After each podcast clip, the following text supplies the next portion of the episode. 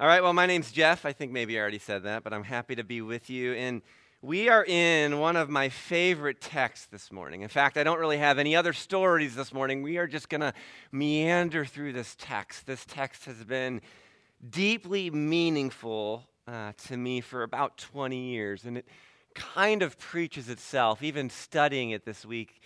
The amount of things written on this text throughout the last 2,000 years because of the nature of it uh, it's just profound. I just really enjoyed it. And so I'm going to try to narrate my story alongside this story as we go. And maybe you will, uh, with others, before you find your story in this story as well. I had the privilege, many of you know this, but before I came to Crossview, really the year before, my wife Kami and I got gifted, which is crazy, but kind of got gifted a trip to Israel. So I actually got to stand in the historic location where we don't know for sure. There are some places we know for sure. We don't know for sure, but where uh, church history tells us this location is where our text took place. So I got some pictures. Here's Kami and I standing on the shore of the Sea of Galilee. Here's a church. Yeah, you can go ahead. So the church at the location. Why this location? Well, I'll show you. Here's Kami outside. One more. Next, one. there she is. Look at Kami in the fun. But inside the church is a giant rock. Next one. There it is. So that rock, and this is a big reason why this is the thought of the location you're going to see as we read through the text this morning.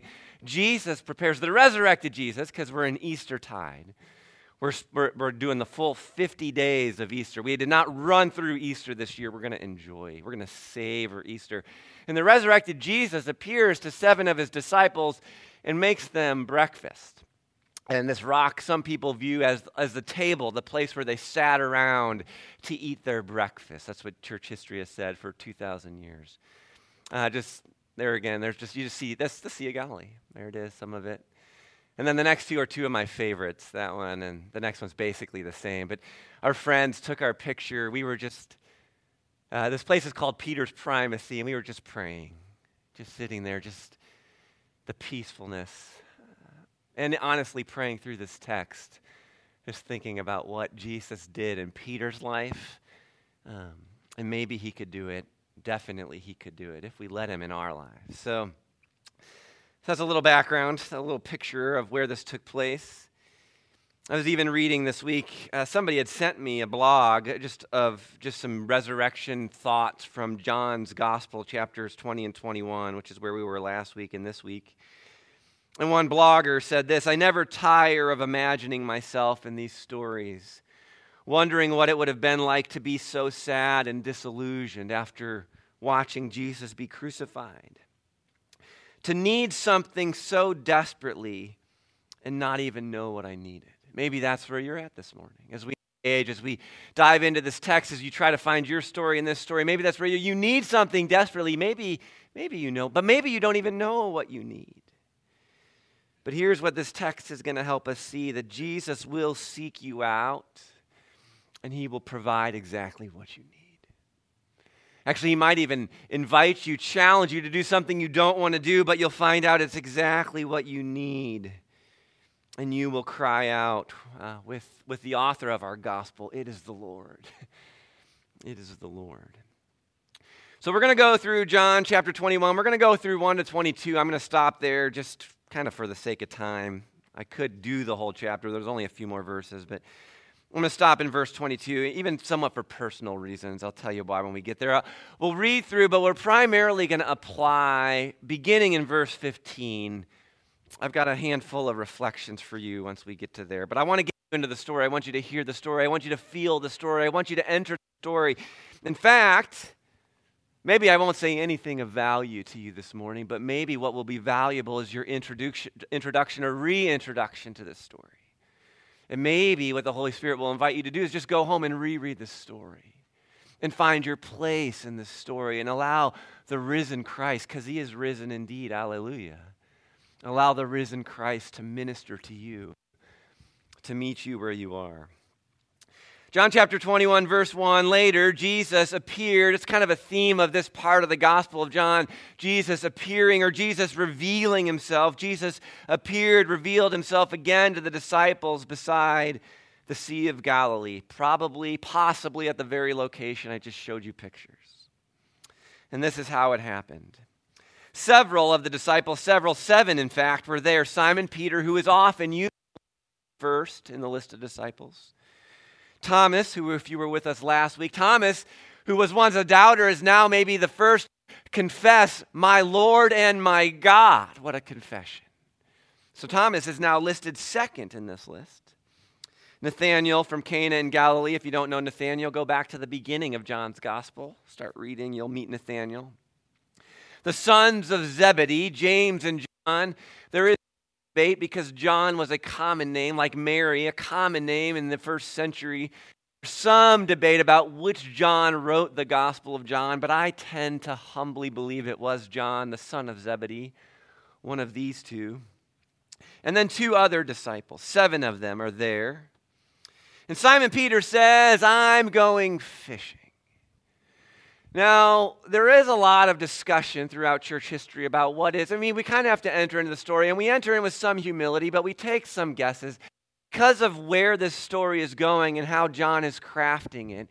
I think it is helpful to begin to think, as Peter says, I'm going fishing, there is a sense of, I don't know what else to do. I mean, he's already met the resurrected Jesus. He's already seen that Jesus has overcome death and the grave, but but Peter knows that his last real primary interaction in, in, a major way that he can remember is, is himself denying Jesus three times. And I do think there's a sense that Peter doesn't know what to do with that failure. He doesn't know what to do with that denial.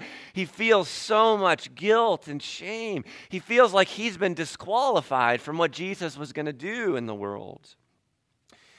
And so maybe he just goes fishing because that's what he knows to do. Or maybe he's just trying to get away. Or maybe he thinks, well, I'm no longer fit to be a part of what Jesus is doing. But he goes fishing. And the other disciples, maybe they feel the same way. Or maybe they're empowered and they can see, oh, Peter, you don't have to feel this way anymore.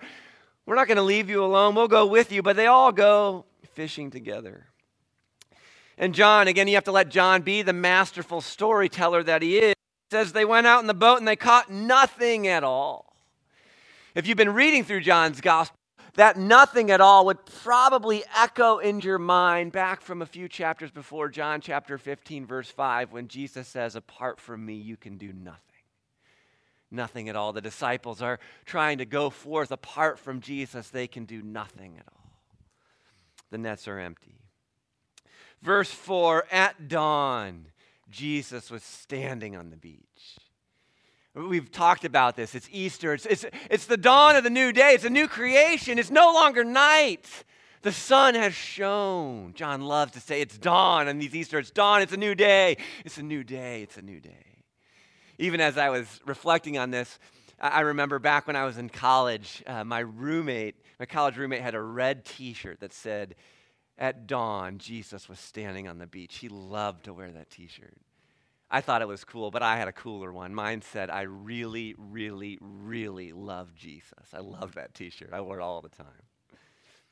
At dawn, Jesus was standing on the beach, but the disciples couldn't see who he was. And he called out, Fellows, have you caught any fish?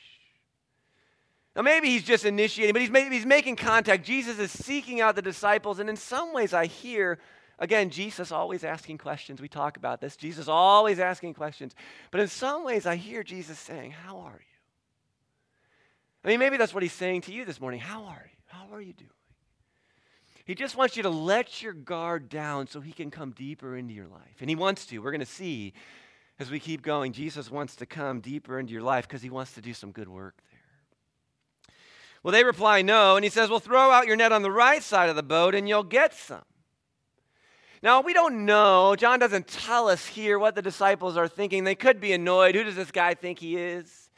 It's possible that they're giving him the benefit of the doubt. Maybe, I mean, they're, they're getting ready to come back in. They haven't caught anything, but maybe he sees a shoal of fish. Maybe the way the sun is shining at dawn, he can see something they don't see. Or maybe it's just this maybe they don't even realize it's Jesus, but they're just so ready to obey that they do exactly what he says. We don't really know, but, but they do what he says.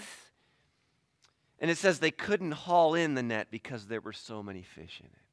Apart from Jesus, you do nothing. With Jesus, the kingdom is so abundant you can't even imagine. It's the dawn of a new day. And then the disciple Jesus loved, again, the author of this, I believe John, the son of Zebedee, seeing this says, It's the Lord. Now I'm going to pause there just for a second. It's the Lord. One of the things that Jesus is doing, I love to say that Jesus is the smartest person who has ever lived. and one of the things I think Jesus is doing, because he has a plan, and, and Peter is the target of what is going to unfold in this chapter. But Jesus has a plan, and, and he's reminding Peter of his story. If you are familiar, and if you're not, read the Gospels. But in Luke chapter 5, we get some insight into the beginning of Jesus' calling of the disciples. P- Peter and his brother Andrew, and then James and John are there too. That's why I think, I think John was there too. And, and, and, and, and they have this miraculous catch. They can't even believe how many fish they catch off of Jesus' word. And John sees it. He's, oh, it's got to be Jesus. Peter, we were there. It's got to be Jesus. It's the Lord. John's doing, we love to talk about this at the church, right? John's doing what the church should always do, pointing to Jesus, pointing to Jesus, pointing to Jesus. And this is one of the parts that just preaches without preaching. Peter dives into the water and just swims to shore. Again, there is a sense that he's filled with guilt and shame. But Peter is not paralyzed by the past in his present response to Jesus. It's really important. Peter denied Jesus, he deserted Jesus, he betrayed Jesus, but there's something within Peter that still says, Jesus is the only person I want to be near. Jesus is the safest person there is. I just have to be near Jesus. And so Peter, I just love this passion, just dives in and swims to Jesus. Now, thoughtlessly swims because he leaves the others behind to pull the load in. I'm sure the others are like, Thanks, Peter. We'll take care of this without you. But they're 100 yards from shore. Verse 9, they get there and they find Jesus already has breakfast waiting for them. Fish cooking over a charcoal fire and some bread. One more thing here about Jesus being intentional and personal, recreating circumstances. First, he's reminding Peter of his calling when he first called Peter to follow him. And I think, I think that's good. Sometimes, even as a pastor, when I'm sitting with people who are struggling, I will just ask questions. Tell me about the last time Jesus moved in your life, or, or you're facing a mountain. Has Jesus ever moved a mountain like this before? And then I get to hear you share your story, and it reminds you and strengthens your faith. I think Jesus is doing some of that here. Peter, remember when I first called called you. And remember what I called you to. But here he's used a charcoal fire. Now, the only other place where that, that word charcoal fire shows up is in, it's an easy verse to remember, John chapter 18, verse 18. But it's when Peter denies. He's in the courtyard of Caiaphas and he denies Jesus. We'll talk about this more, but Jesus is recreating these circumstances First, reminding, I think, reminding Jesus, Peter of his calling, but now taking Peter back to that painful place of denial. We'll talk more about it, but one of the things I even wonder if he's doing is such human nature. I do it, I know you do everybody does it. We love to blame our circumstances. And I almost even wonder if Jesus is recreating this circumstance. All right, it's got the same circumstance before, but what are you going to do now? He's just ministering gently, but, but challenging directly Peter to grow. Verse 10, Jesus says, Bring some of the fish you've caught. So Simon Peter, he, he steps up and he drags this net. It says there's 153 large fish, and yet the net hadn't torn. Now, it's really funny when you get into reading about this. Uh, throughout the 2,000 years of the church, some of our leaders through the past have come up with really intricate ideas about what the 153 represents. Kind of crazy stuff sometimes. Uh, I, I think it's fun to read that. I will tell you, I think it was probably just because somebody counted and they were like, wow, it's 153. but I don't know. I don't know.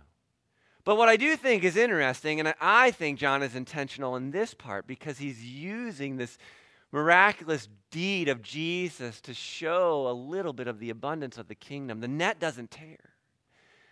I do think there's something in there. There's, there's this, I mean, we just talked about the network of nations. There's this multitude of a catch of, of a diverse group of people. All the nations are being brought together, and the church should be unified. That's what Jesus prayed in John 17. It's almost as if John is subtly saying to the church, don't be torn apart, don't be split. Yes, you're going to be a collection of a diverse group of people, but stay unified in Christ. Keep pointing one another to Jesus. Verse 12 Now come and have some breakfast, Jesus said.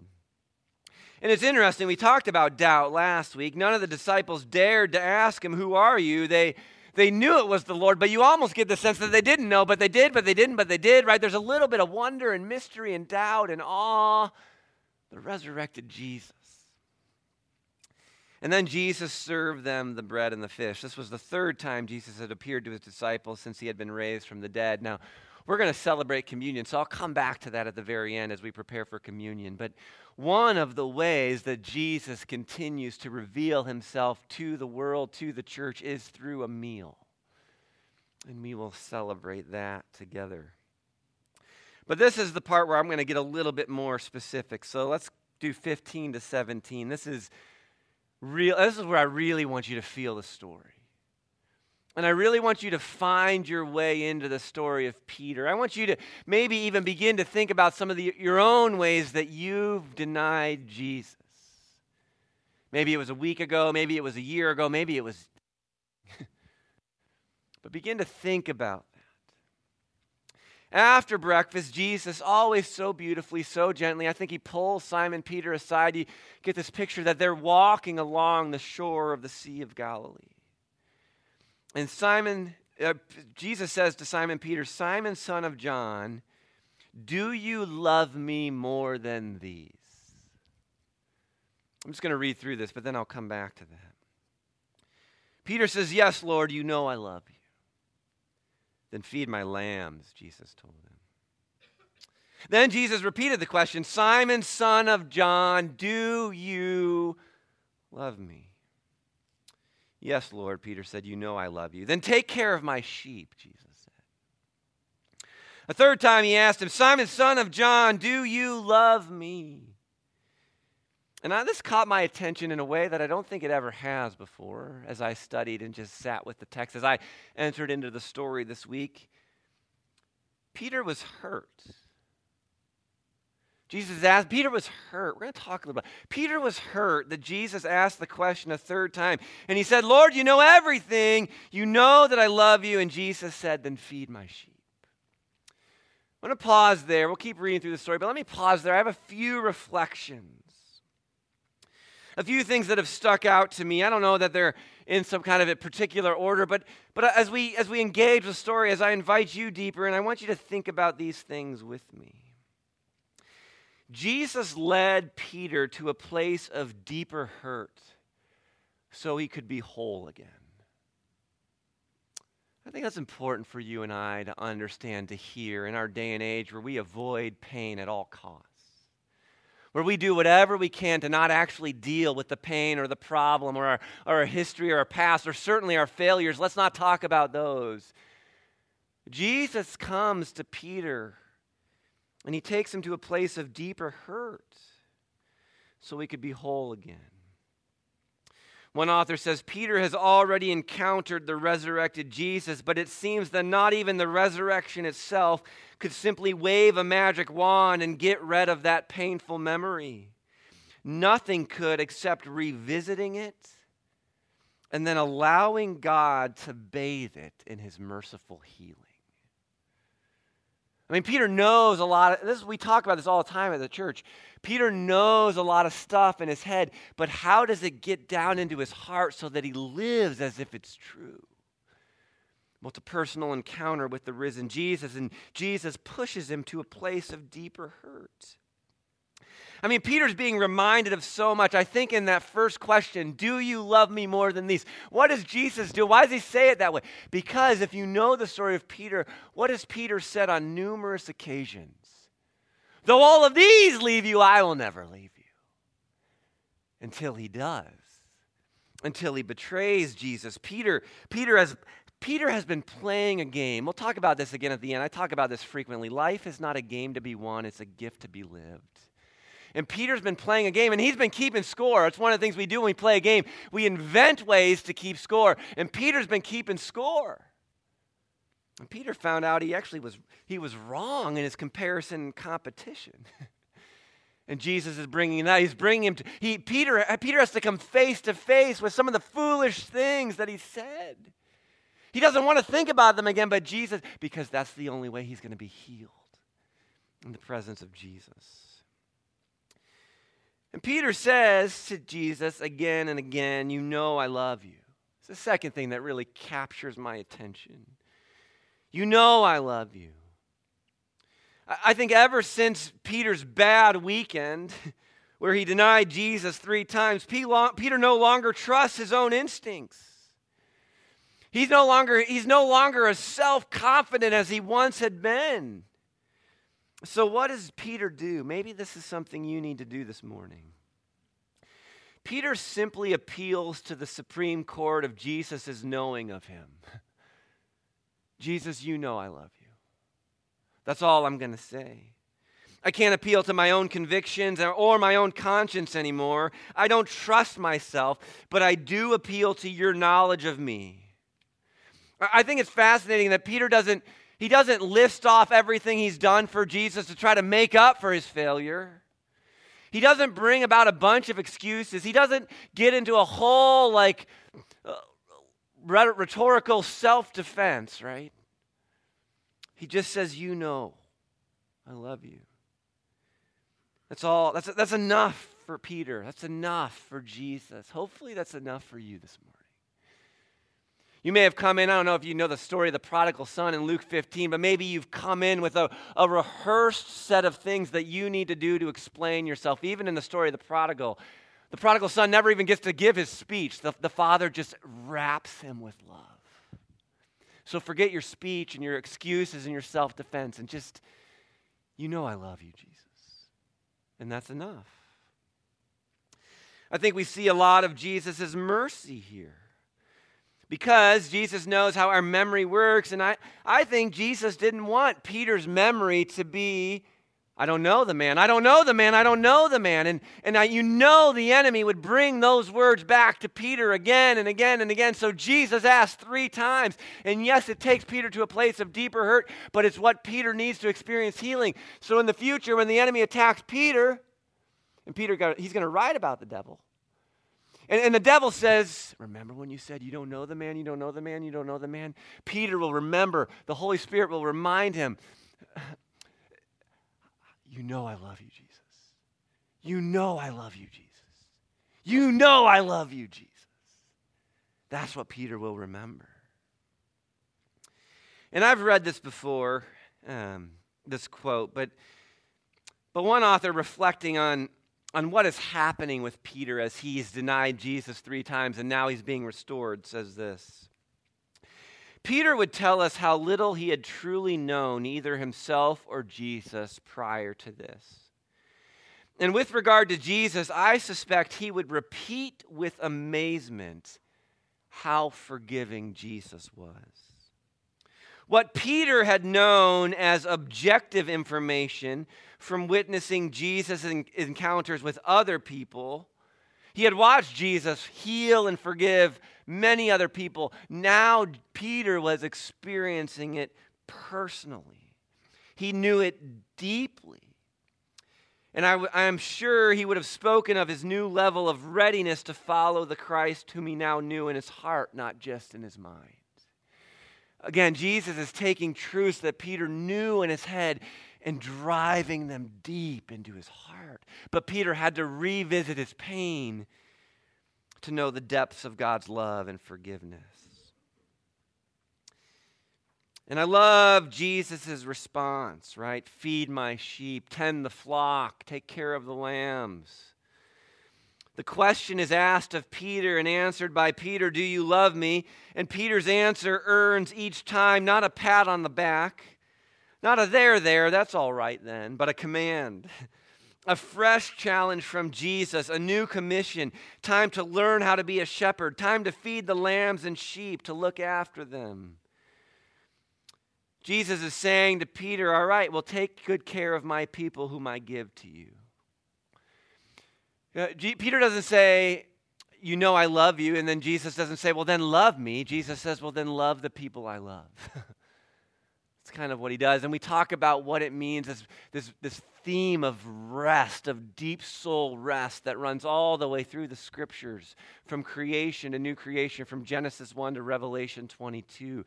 And this idea of rest is that you and I are living with both peace and purpose. Peter is not at peace. He is not at rest. He is carrying around so much shame and guilt. He is confronted by his own failure. And Jesus speaks words of forgiveness and grace and mercy, and Peter now receives the peace of God. But peace without purpose does not put your soul at rest. And purpose without peace does not put your soul at rest. But when the two come together, you now know rest. And so Jesus breathes peace into Peter's life and then commissions him with great purpose. Now tend the flock. There is work for you to do, good work. Live out of this forgiveness that you've received and pass it on to others. All right, verses 18 and 19. I had some new thoughts on these this week just as I studied them. I think sometimes I get so caught on what we just walked through and the passage that follows that I just skimmed through these verses. But, but I, I had some fresh insight on these verses, I think, this week. Verse 18, Jesus says, I tell you the truth. And listen to what listen, listen to how he says this. When you were young, you were able to do as you liked. You dressed yourself and you went wherever you wanted to go. But when you are old, you will stretch out your hands, and others will dress you and take you where you don't want to go. Some of you are chuckling. I have a feeling it's those of you who are older and you know something that we're all learning, right? Verse 19 Jesus said this to let him know by what kind of death he would glorify God. We'll talk a little bit about this, but Peter also, church history tells us, was crucified because of his devotion to Jesus. And I, I want you to even think about that in light of what we've just talked about. And then Jesus says these words, and again, I think it's on purpose. It's reminiscent of what he had said to Peter at the beginning, what Peter had said yes to. Peter is going to get an opportunity to live out who he said he was going to be. Jesus said, Follow me. Follow me. That's why promises.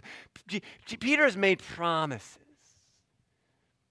I could do a whole sermon on this, but I, we are getting are getting too easy with our words sometimes, and I think we need to re- remind ourselves the important of, importance of good, healthy promises. A good, healthy promise is something that you say, and it almost becomes a compass for who you're becoming. Peter wasn't perfect in his initial fo- promise to follow Jesus, but Jesus is patient and he's going to help Peter become the kind of person who really will follow him all the way to death, all the way to his own crucifixion. Now, one of the things that John is doing, if you read Matthew, Mark, Luke, and John, John's gospel is a little different. One of the things that John is doing is writing his gospel very much through the lens of the resurrection. And in John's gospel, to truly follow Jesus was something that really only became possible for the disciples after Jesus' death and resurrection. Because they were going to be called to take up their own cross and they didn't really understand or they weren't really empowered until they had received the Holy Spirit, they needed the resurrection and the gift of the Spirit to actually do the things they said they were going to do. In fact, if you, again, are reading through the Gospel of John and you have these stories in mind, in John chapter 13 at the Last Supper, Simon Peter had said to Jesus, Where are you going? And Jesus had said this Where I am going, you cannot follow me now, but you will follow me afterward. Again, Jesus is not surprised. He's not surprised by Peter's failure. He's not surprised by your failure and he's not surprised by my failure. Peter had even said to him, Lord, why can I not follow you now? I will lay down my life for you. Jesus said, Will you lay your life down for me? Truly, I tell you, before the cock crows, you will have denied me three times. I mean, what's fascinating is Peter, in that moment in the courtyard of Caiaphas, had denied Jesus three times.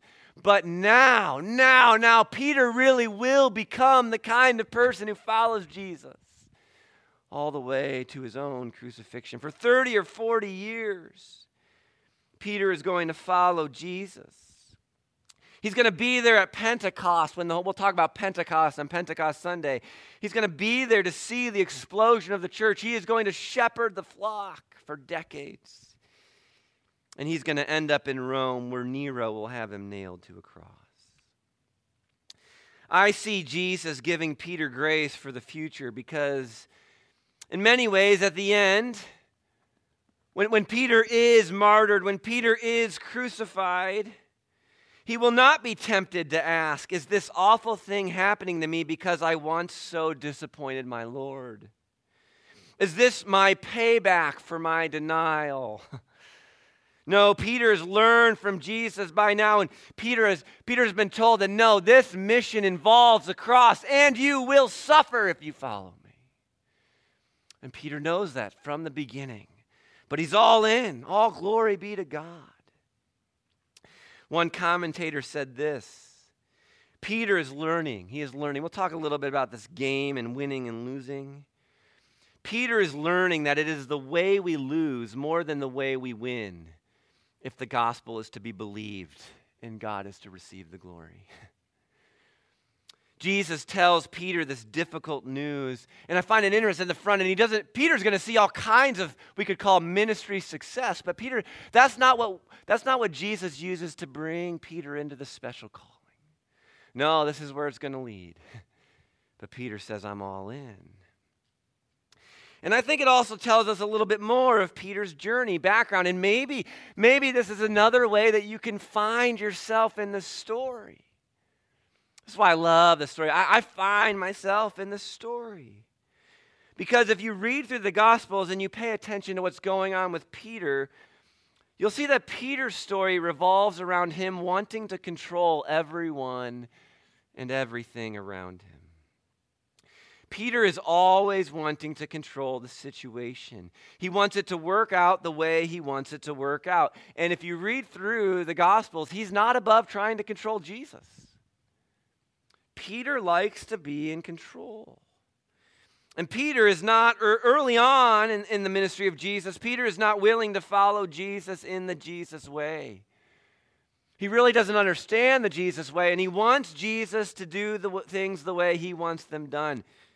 And he wants to tell Jesus what to do, which is not following Jesus, right? Jesus said, Follow me. Don't tell me what to do.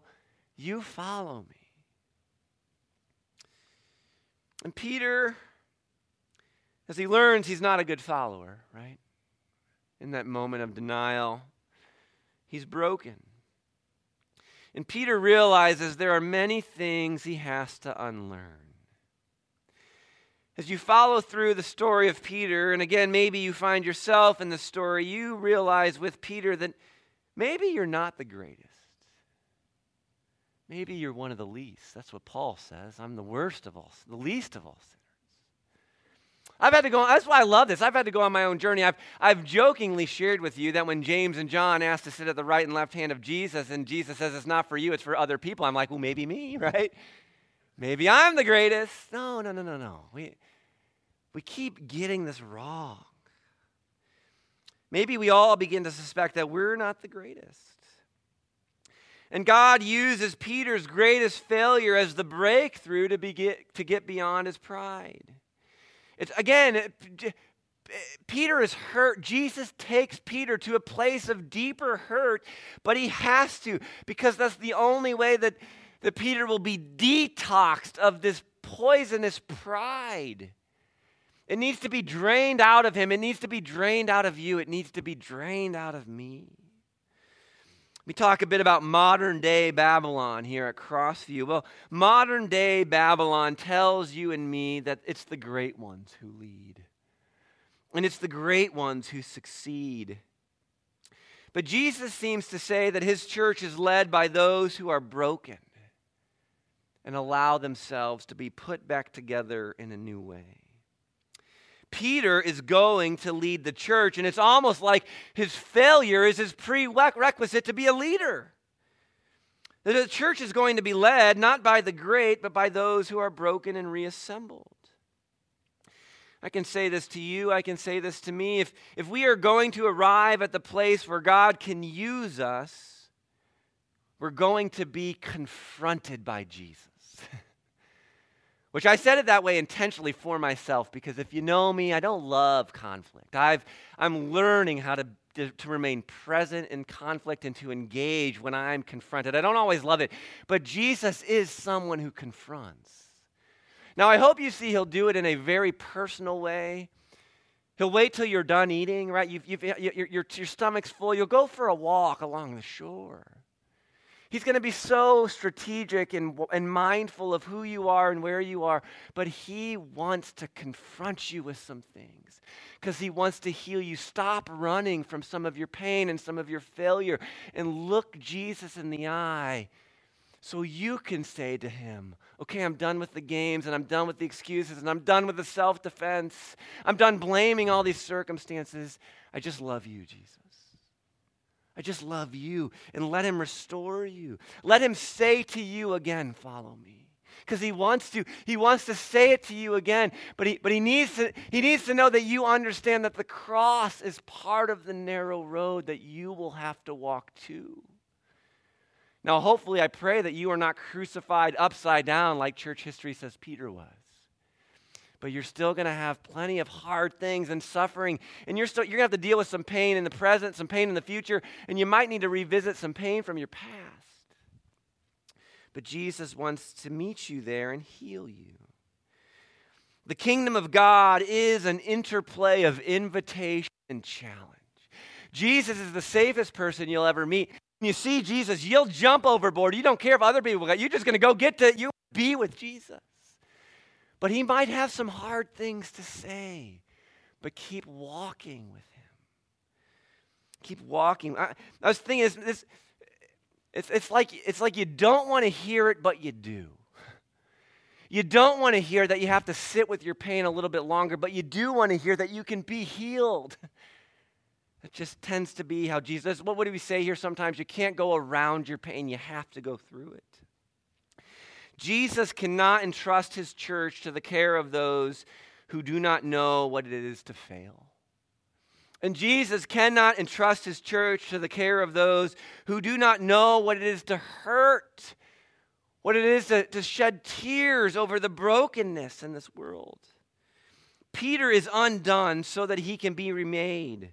Before you and I can be remade, we have to be undone. And this is part of the beauty. We, we, we sing sometimes of amazing grace. God uses our sins and our failures to form Christ within us. That's what he does. And I kind of shared this just, I didn't even mean to. I just did a few weeks ago. I got a quote on my, on my, in my office on my wall uh, from an author that I love about, about how there's something about what it means this, this, it's, it's, it's more beautiful to be broken and then put back together.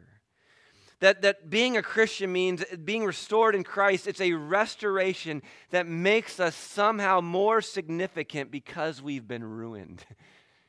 I shared that a few weeks ago, and several of you came up to me and said that was just good news to you. Because you know you've been ruined, you know you've been broken.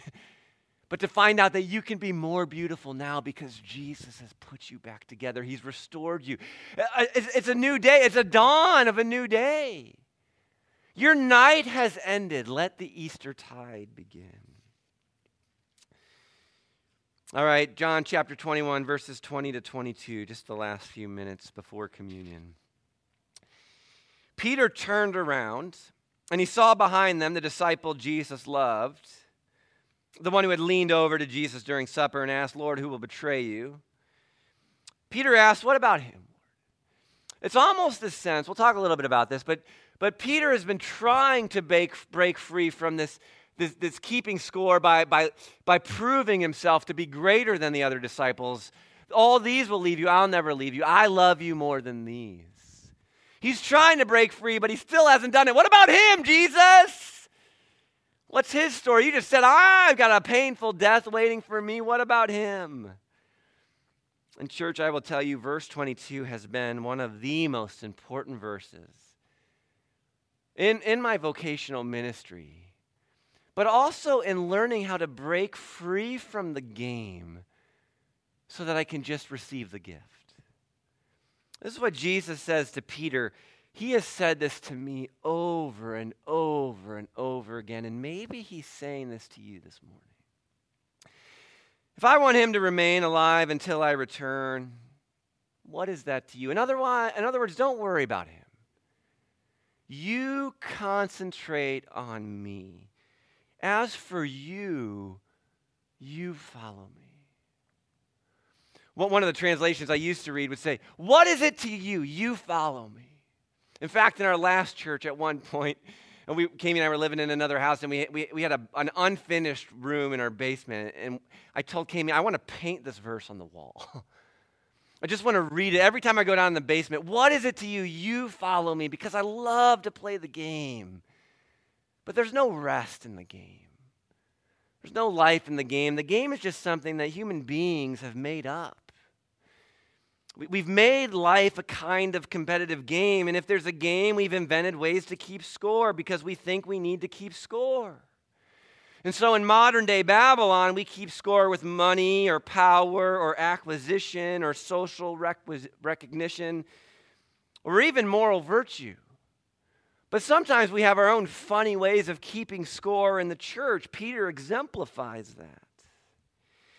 And part of the problem with playing the game and why we never find rest is because we, we convince ourselves that if the game is going well, then we're winners and we can feel good about ourselves.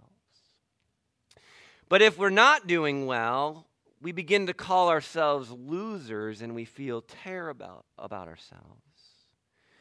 But I would remember, I want to remind you that life is not a game, it's a gift. And part of the scandal of grace is that we can't earn it or deserve it. You can't earn or deserve grace, you can only receive it and give it. So this morning, I'm going to invite you to receive the gift of grace. Life is not a game to be won, it's a gift to be lived.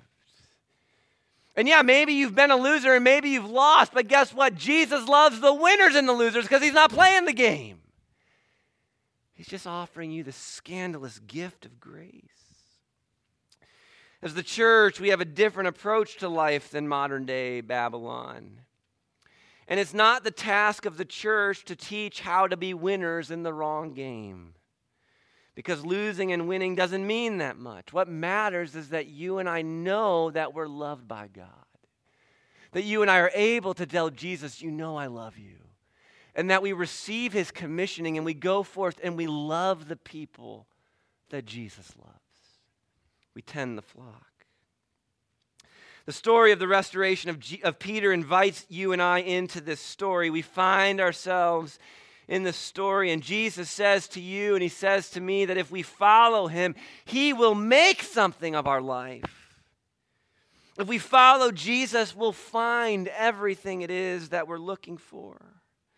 We may try to make life a game, we may try to keep score, and then we'll be reminded at some point, we'll be reminded of our failures and our shortcomings and our sin and what we've lost. And we will begin to wonder, and the enemy will pounce. The enemy will pounce. And we will wonder have we disqualified ourselves? Do we not count anymore? Are we not worthy of the love of God? And we'll hear that rooster crow. But I want you to receive the gift of grace today.